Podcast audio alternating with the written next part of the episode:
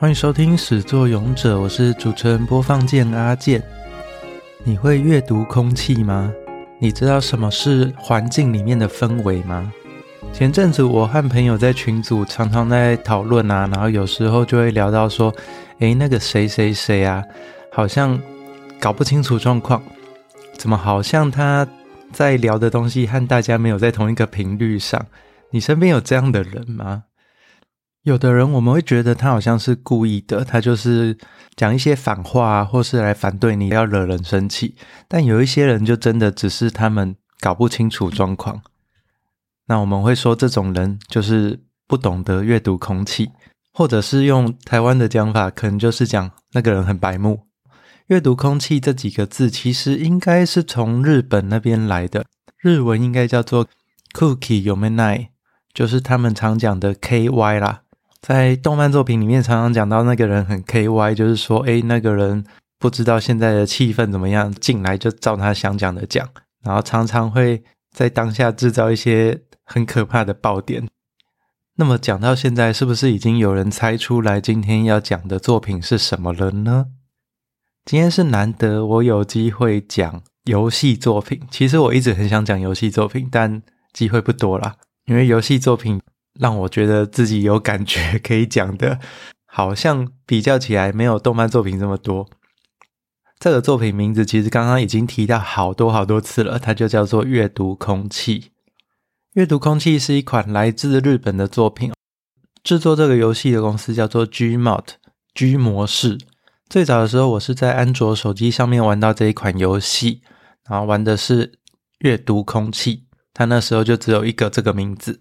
在更之后，好像不到一年吧，他就出了二代。那个时候应该是二零一五年以前，我还在用 HTC 三星的时候，但我之后就换手机啦，换成 iPhone。换 iPhone 之后呢，我就没有再去玩这款游戏了。所以我之前玩的版本是《阅读空气》和《阅读空气二》这两款。直到今天我要做这个的时候，其实我本来是想做另外一款游戏的，我下次再讲。但是我在找另外一款游戏的过程中呢，就发现，诶，阅读空气好久以前玩的，它在 Steam 的秋季特卖里面大打折，所以我立刻把它刷下来，然后发现它现在总共出了四款咯，阅读空气的一二三代之外，还有一款是阅读空气线上版，它叫做大家一起来阅读空气，我就把它们全部打包带回家了。然后刚刚讲到我换 iPhone 手机之后就没有玩这款游戏，其实主要的原因就是因为安卓有很多黑科技，大家都懂。那换成 iPhone 之后呢，苹果的用户就是有钱，所以就要花钱。那我嗯，就是没这么有钱，所以我就没有舍得买下来。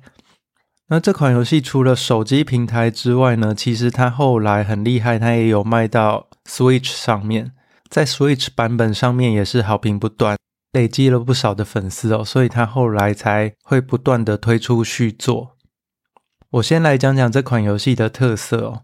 阅读空气，我看到网络上有人介绍这款游戏是写说呢，史上唯一诊断白目度的游戏，它可以简简单单的用手机点点点来测验你阅读空气的能力，感受氛围的能力，不管是结婚生子、升官发财。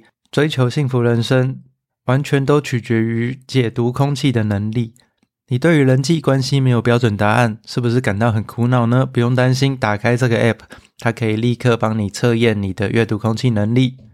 操作画面中的红色区块，做出天时地利人和的判断后，这款 App 会立刻帮你做出分析，了解你阅读空气的四项数值，把握机会来改变你的人生吧。这是有人为他写的游戏的说明。那你在玩游戏的过程中呢，它其实每一代都是有一百个题目。这一百个题目有点像是 MBTI 测验之类的吧？你可以控制游戏里面的红色区块，可能是人物，可能是雨伞啊，或者是可能是小猫小狗，甚至可能是一个按钮。然后你要判断画面中给你的两三秒的短短的资讯，来做出你想要的行动。这样子说明，可能还是有些人不太清楚。不知道你有没有玩过 Wii 里面的《坏利欧制造》这个游戏哦？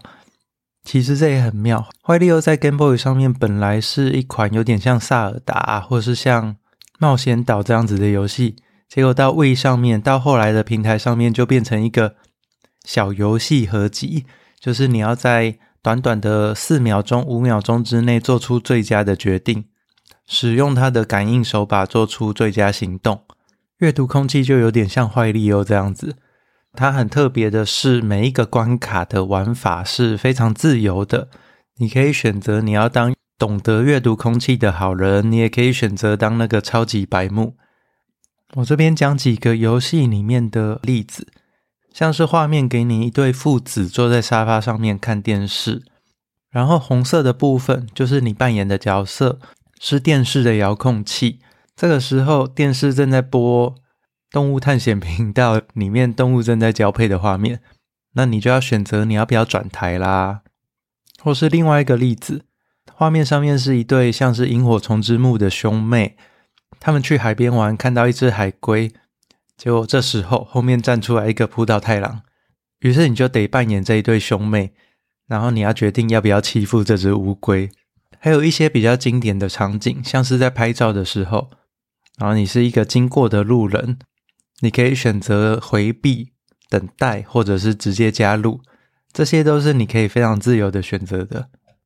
这款游戏里面也有很多小彩蛋，像是在大众运输工具上面呢、然后有三个位置，你坐在其中一个位置上，这时候旁边走来了一对情侣，你可以决定要不要把位置空出来两个，让他们可以两个一起并肩坐下，或者是你就继续坐在原地，或是其他的选择。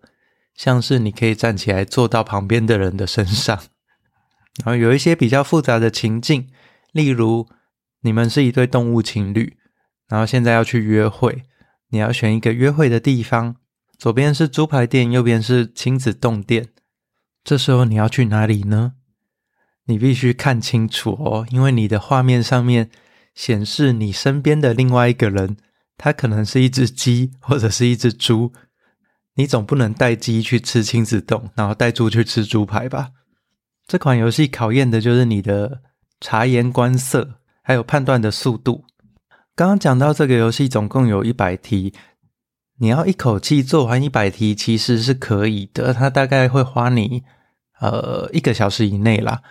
不过一个小时以内可能还是有点久，所以它设计成每过五关就是一个小关卡。那它每五关会给你一个评价。假如你在过去的五关反应非常好，超出了一般人的范围，他会给你的评价叫做巧言令色，就是有点过头了啦。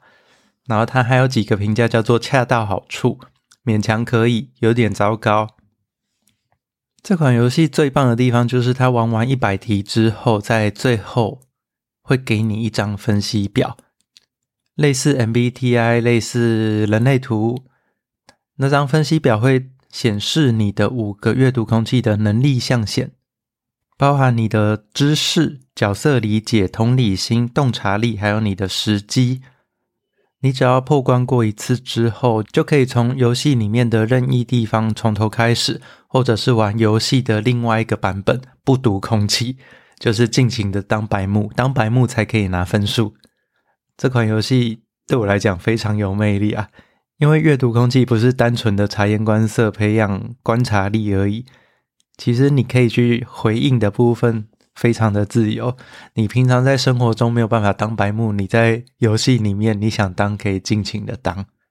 这款游戏目前在 Steam 的秋季特卖中有大打折，它的整个系列一代、二代、三代和线上版四款通通都有打折，一款现在就五十块而已。所以有兴趣的人可以赶快去找找看，我会把相关链接放在资讯栏。然后它的阅读空气线上版，大家一起来阅读空气。目前是采用抢先体验的模式，它是一边制作一边在让大家体验。它的玩法和之前几代有一点点不同，就是它的题目是让大家一起同时玩。然后每一轮的游戏题目都是用抽取的，所以你不知道你下一次会遇到什么样的题目。每一题结束之后呢，会有一个投票环节，大家可以投给自己以外的其他人。最后三题或五题结束之后呢，看谁拿到的票数最多，就是那一轮的冠军。我是觉得这款游戏蛮适合和好朋友一起来玩的啦，虽然要大家都有买蛮困难的。你自认很会读空气吗？那你可以来玩玩看这款游戏哦。或者是你有认识谁，你觉得他实在是太白目了，你也可以把这款游戏买了送给他哦。今天的节目非常短促的，又到这边完蛋了。我自己一个人的时候都超级快的。如果你有玩过这款游戏，或有什么其他的想法，欢迎到 Facebook 或 IG 找始作勇者来跟阿健聊聊天。